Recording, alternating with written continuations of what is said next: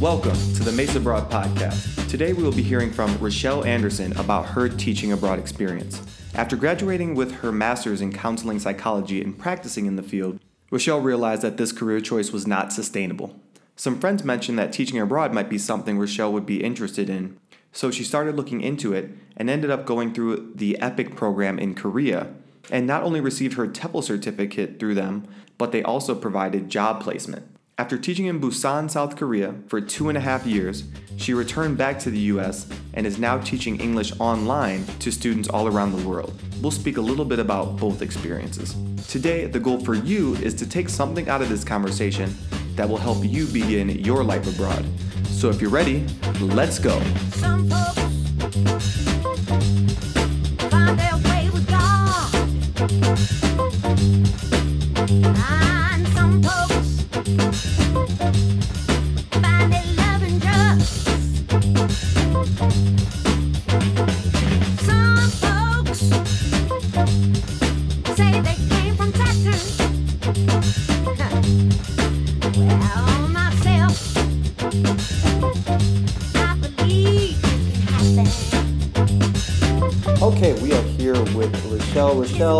How are things going on your end?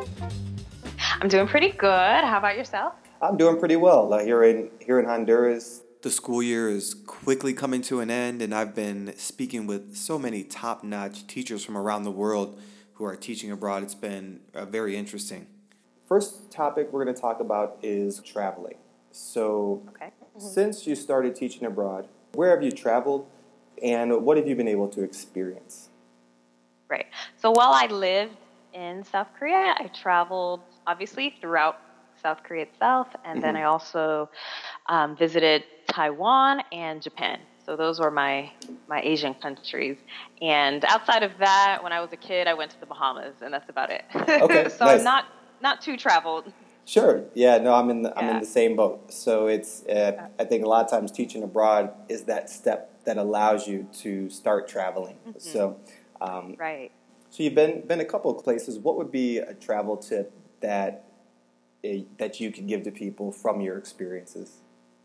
Um, I definitely say, I think this is a, it should be an obvious one, Mhm. would be to read up on the culture, Yeah. um, cultural differences, cultural norms, um, because specifically with East Asian cultures, we tend to be very different culturally. Mhm. You know, as human beings, we all have similarities, we all have similar emotions and feelings, but when it comes to the culture, um, we sometimes could not be more different than Totally. you know from each other and so i would say it's important to like read up on the culture um, if you're planning on living somewhere then you probably want to learn a little bit of the language or some key phrases if you're traveling that might come in handy also Sure. um, so those are the good thing about the good thing about speaking English is that their English usually, especially if you're in the capital cities or larger cities, there's usually English somewhere or someone who can speak enough English to help point you in the right direction. But Perfect. it's always nice to know a bit about the culture and things like that. So I think that is probably some of the most important things you can do for yourself before you travel. Yeah, and that's a good point because I've talked to some people who say that research is the main thing that you should do, but what is it that I should research? Do I research what the terrain is like? Do I research the top travel spots, top vacation spots? Mhm. But uh, most Right. importantly, I agree with you, is, is that culture and the cultural differences that you will experience are uh, sometimes profound. It sounds like maybe in, in your experience. Right. Right. So, so totally. And so when you were in Korea, and you're originally from the U.S., is that correct? yeah, I'm originally from Miami. Okay, originally from Florida. So yeah, Yeah. what, what were some of the comforts that you missed when you were out? when I was out there. Oh, Yeah. it, I missed quite a lot while I was out there. Um, the main one for me, um, especially especially early on, was food. Um, hmm in Korea, the food is very different to what we eat here. Um, the city I lived in, they ate. It was a coastal city, Busan, and so they ate a lot of seafood. Even though I'm also from a coastal city, Sure. um, I, don't, I don't really like seafood, but I had to learn to like it. Um, so Yeah. I missed. I had a cr- serious craving for mashed potatoes for the longest time and so I found a place that made like mashed potatoes. Um, so sometimes it's little things that you miss. Like I said, for me, it was sometimes it was just food. Like I miss mashed potatoes and I really want it. Yeah. Um, other times it was just a familiarity um, because when you move abroad, especially somewhere like I keep saying Korea, where we're very culturally different, Mm-hmm. um, your world is like turned upside down for a while until you get your footing. Um, and so I missed not being able to blend in. Um, Mm-hmm. being from Miami, everyone is different, so it's not difficult to blend in with the crowd. But Yeah. in Korea, like 96, 97% of the population is Korean. And so, you Oh, know, you stick out like a sore thumb. Yes. so people will notice you, people will stare at you. So I missed being able to just be normal or feel normal because um, being in Korea and outside of Seoul, the heart of Seoul, sometimes you can feel like a unicorn because Yeah. you know it's just you. And in my my area, in my neighborhood, up until the last six months, I was the only English speaker in my area. Wow. Um, and so, you know, I definitely attracted a lot of attention Yes. every time I left my apartment, even though the same people saw me every day, you know. So I, it's just little things that Uh-huh. you don't realize until you don't have them Yes. that I missed. So That's great. I don't know if that was clear. No, that was very clear. And so you started off. Some of the stuff was food. You know, those those basic things like even mashed potatoes. And for me, I guess Mm-hmm. Busan would be a, a great place for me because I love seafood. Uh, but Mm-hmm. but even that, you would say I would think that the seafood in Busan, even just the flavors, the spices that they use, would be a whole different thing.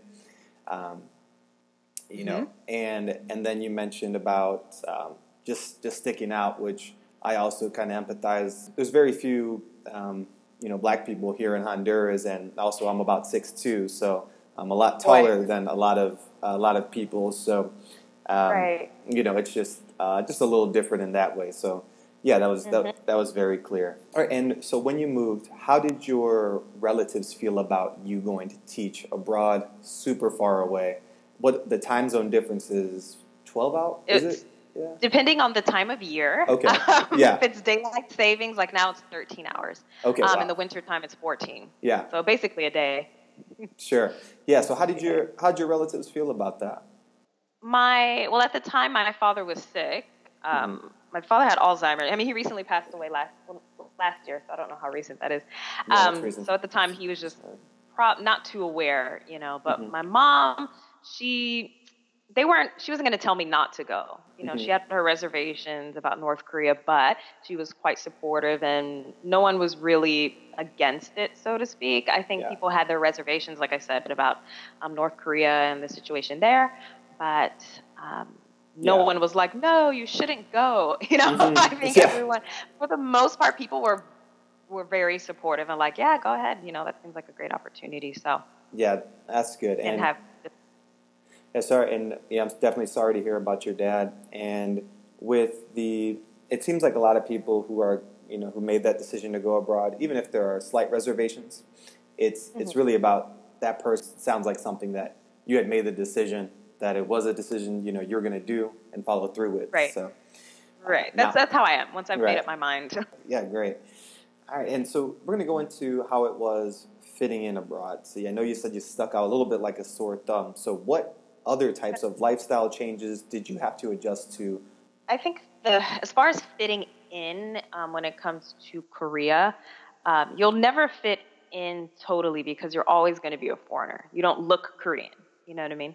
Um, and so I think you can make friends. Like I have made Korean friends. I went to language exchanges. I have a lot of other foreign friends and whatnot. But as far as really fitting into the culture, it's it's I wouldn't say impossible because you never know, Right. but it's highly unlikely because society as a whole will see you always as a foreigner. No matter how much Korean you know, you could be fluent in Korean, you know, you could be Totally, it, yeah. it doesn't matter. It's just you you don't look Korean, you're not you're not you're not from there, you're a foreigner. And so Yep. um, I think that that is something I wish that people would have talked about more, whether it be during orientation or recruiters, um, not to like crush your spirit, but Mhm. just to like the reality is, Exactly. you know, it's good to, you know, I respect the culture. I do what I can to follow it. Um, however, at the end of the day, you know, people just don't see you as fitting yes. in. You're always going to be that special person.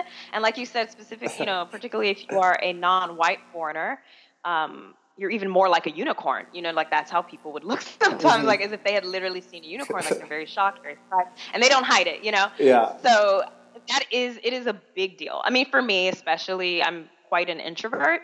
Uh huh. Um, I don't know if extroverts feel this way, but as an introvert, um, after a while, it kind of gets to you. It's like, man, yeah. you know, that realization, like, you know, I'm never going to fit in here. So it really is about your mindset, Mason, how you, your outlook on things. You know what I'm saying? If Definitely. you try to maintain a positive mindset and you know maybe keep your goals in mind what you came here for whatever that that's helpful having Perfect. friends who can also help you out is helpful because um, it, it's really easy to get into a negative mindset when you're in that space yes um, so i think one of the most important things i can't speak for any other country but specifically for korea is mm-hmm. definitely your mindset mm-hmm. um, yeah yeah that's great advice so i'm not trying to crush it but yeah no it's good. I think it's great to have it laid out flat for you. Here is really what you should be expecting when you go to this place. And I understand what you're saying as far as being being an introvert and you know every single day you're looked at and there's all this attention on you. And even it could be subtle, you know, just like you said, walking out the door every day, same same people, but there's always this this type of elevated attention that's a little bit different and you know right. coming from coming from the states or wherever your home was, you had mm-hmm. adjusted to living the lifestyle where you could, you know, sometimes avoid those certain situations.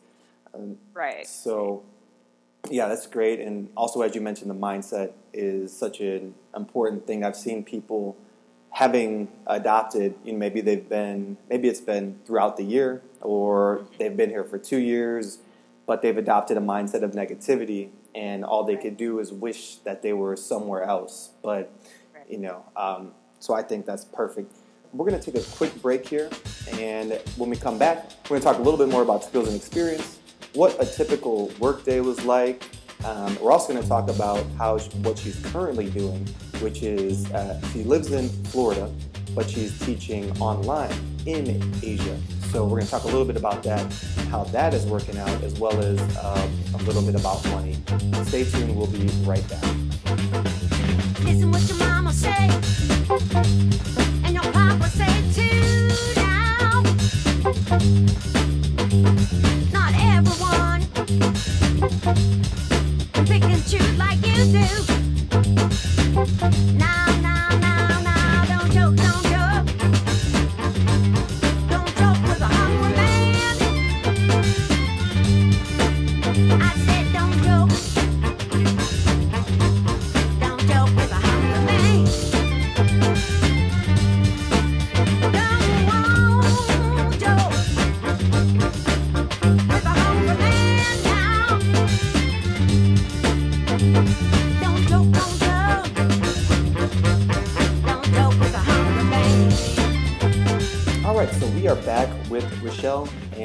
Get right into it talking about skills and experience. So, Rachelle, what made you want to teach internationally? Mm-hmm. Well, it was kind of a slow process for me. I'd never really considered it before. Okay. Um, but I had graduated a few years back with my master's degree in counseling psychology. Mm-hmm. And I worked in the field for a little bit, and I just I hated it.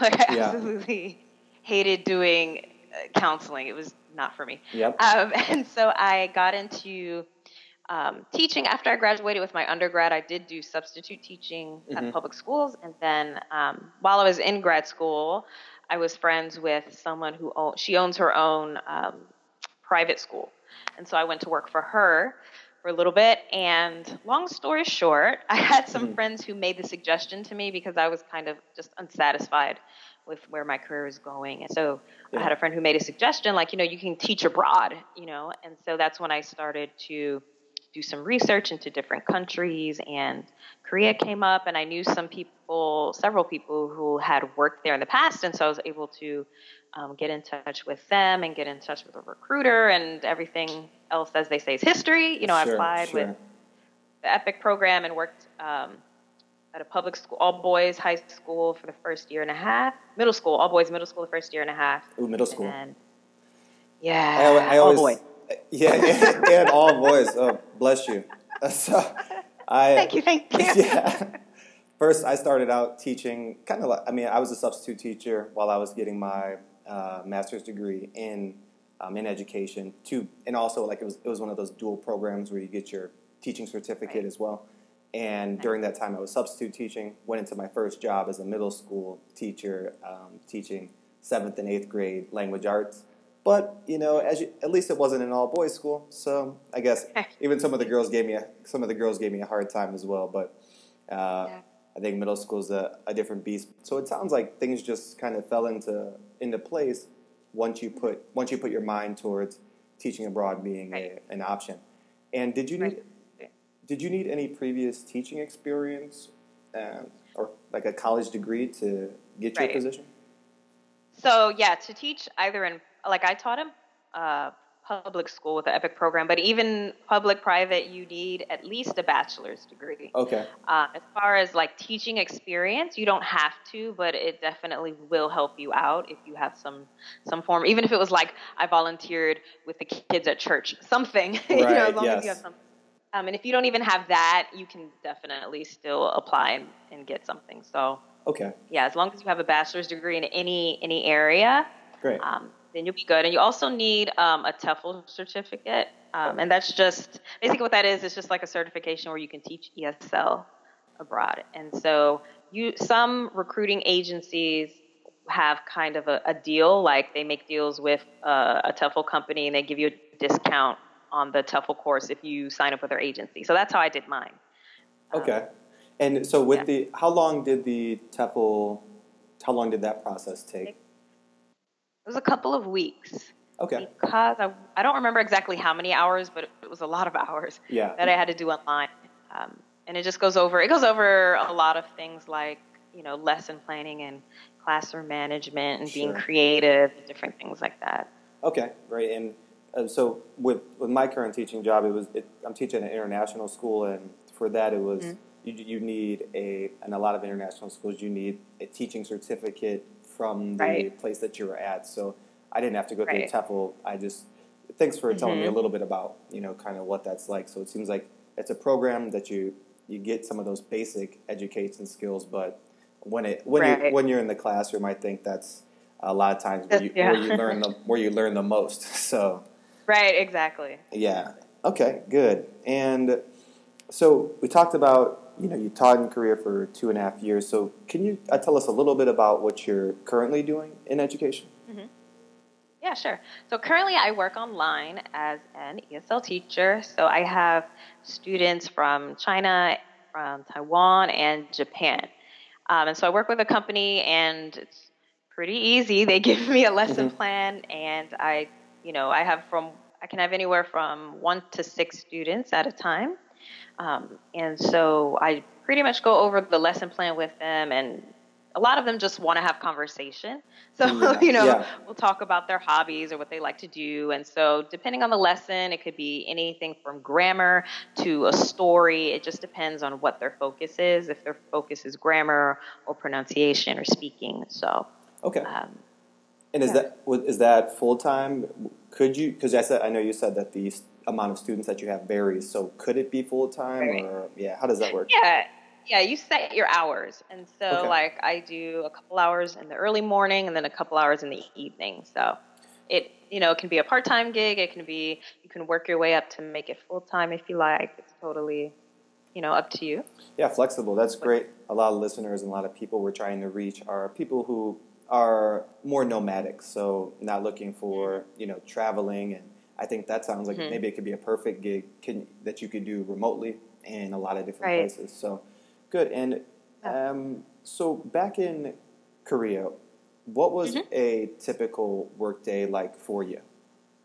So typical day, I worked 8:30 a.m. to 4:30 p.m. Good old 40 hours a week. There you go. Um, yeah, and so my first year and a half, I was only with the boys, and so I stayed at that school, and I would have up to 22 classes a week. Mhm.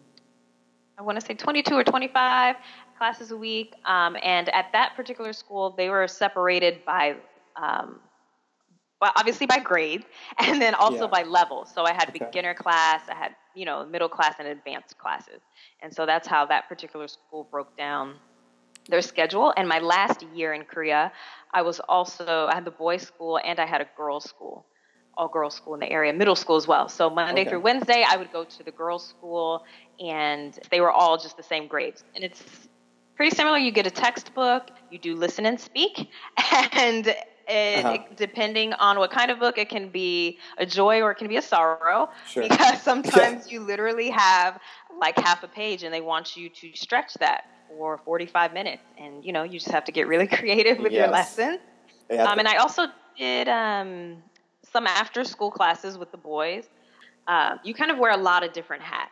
It's just whatever they, basically whatever they need you to do, you do it. Yeah. Um, okay, so do a lot of different. Totally, it sounds like it, and having to be creative with your lessons. But what I heard that was a bit different was about the leveling that you said, because in the United States, or even here where I'm teaching now, you know, you put the fifth graders with a class of fifth graders, not necessarily leveled. Mhm. They have to, you have to do this type of differentiation throughout the Right. class, which uh, can Mhm. make things difficult. So you ended there for two and a half years. Pretty good stretch, I think, anywhere for teaching abroad. What made you want to come back? There, well, my dad, like I said, my dad at the time was sick. Yeah. um, and he wasn't getting better. So that was uh, that was the main motiva- you know, Mhm. motivation to come home. Mhm. And then I just felt like I'd run my course, I'd finished, and hmm um, I was quite tired from being abroad because it can take a lot out of you. Yeah. And yeah, I just really wanted, you know, I kind of missed home. Yeah. Not kind of, I did. I missed Totally. being home, and I missed.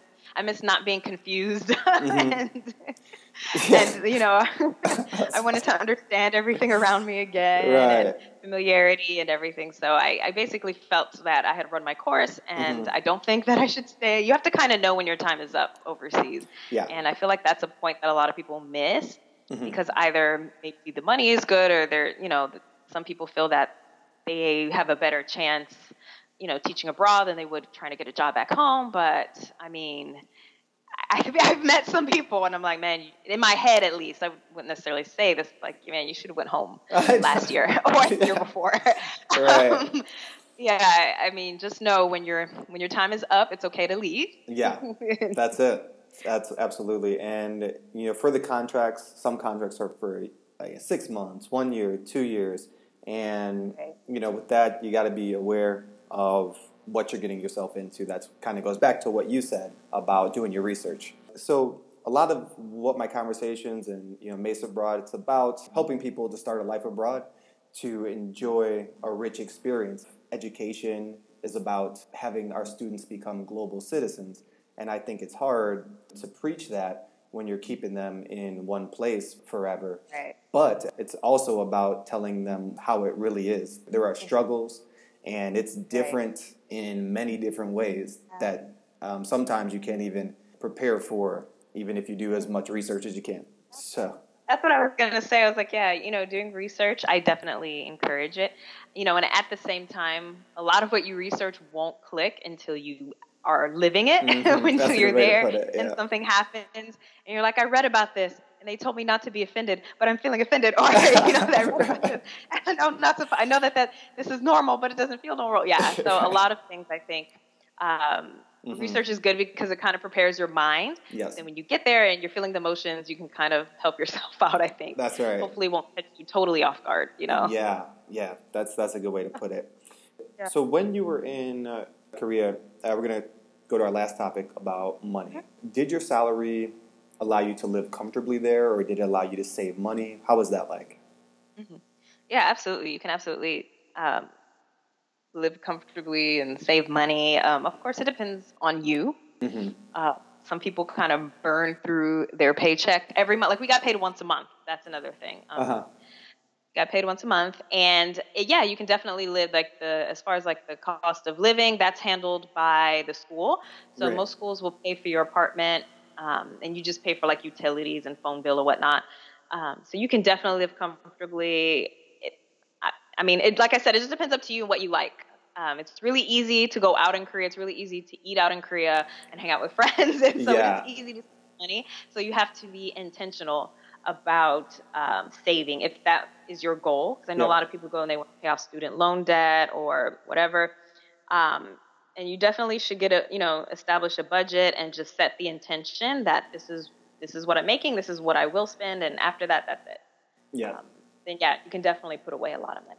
Great. So that's another thing that you have to understand what you're getting into. Some people I've talked to, they don't have the stipend for housing, or so those things I think add up to. Um, there's a certain number that they give you. Maybe you're getting paid X amount per month, but you should also include that housing may be paid for. Maybe there's transportation or something like this. So it sounds like a place where you could financially be comfortable. So. Yeah, and when you leave, um, now this isn't for, for every English speaking country, but it's for America. Sorry, Yeah. other countries. I'm not sure, but you leave, you get a pension. And so, Oh, nice. um, just like here in the States, you know, when you work and every paycheck, they take out a certain amount and put it away. And when you leave Korea, they pay for your, um, they'll cover, you have to buy it first, but of course, they'll cover your um, ticket back home or wherever you're going. Mhm. And then you get an extra month's salary and then you get your pension. And so, I mean, you can you can put away a nice amount of money if you nice. you, yeah, if you are intentional about it. So that's also another perk. Okay, excellent. Well, that wraps up our conversation. Rachelle, thank you so much for taking your time and speaking with me today. Thanks for having me. Yeah, awesome. And I, you know, I wish you continued success. So, do you have a website, Facebook, Instagram? I know you have an Instagram because I follow it, and it's it's awesome. Mhm. But uh, any any other ways that you could tell listeners how to follow your journey? Sure, sure. Um, I do have a Facebook group. If you just search for Future Teachers of Korea, then you'll find us. Okay. And like you said, you can look for my name, and I have a YouTube channel. I haven't posted anything for a while. I'm sorry, Okay. but I do, Yeah. if you just search for my name across the board, like I'll pop up. Okay. My I- name is my social media, so Perfect. on, Perfect. on Twitter and all of those. Yeah. Excellent. I'll leave a bunch of links in the blog post that I make, and people will be able to follow you from there. That was Rachelle Anderson. I'm Mesa Broad. Follow me on Instagram and Facebook at Mesa Broad.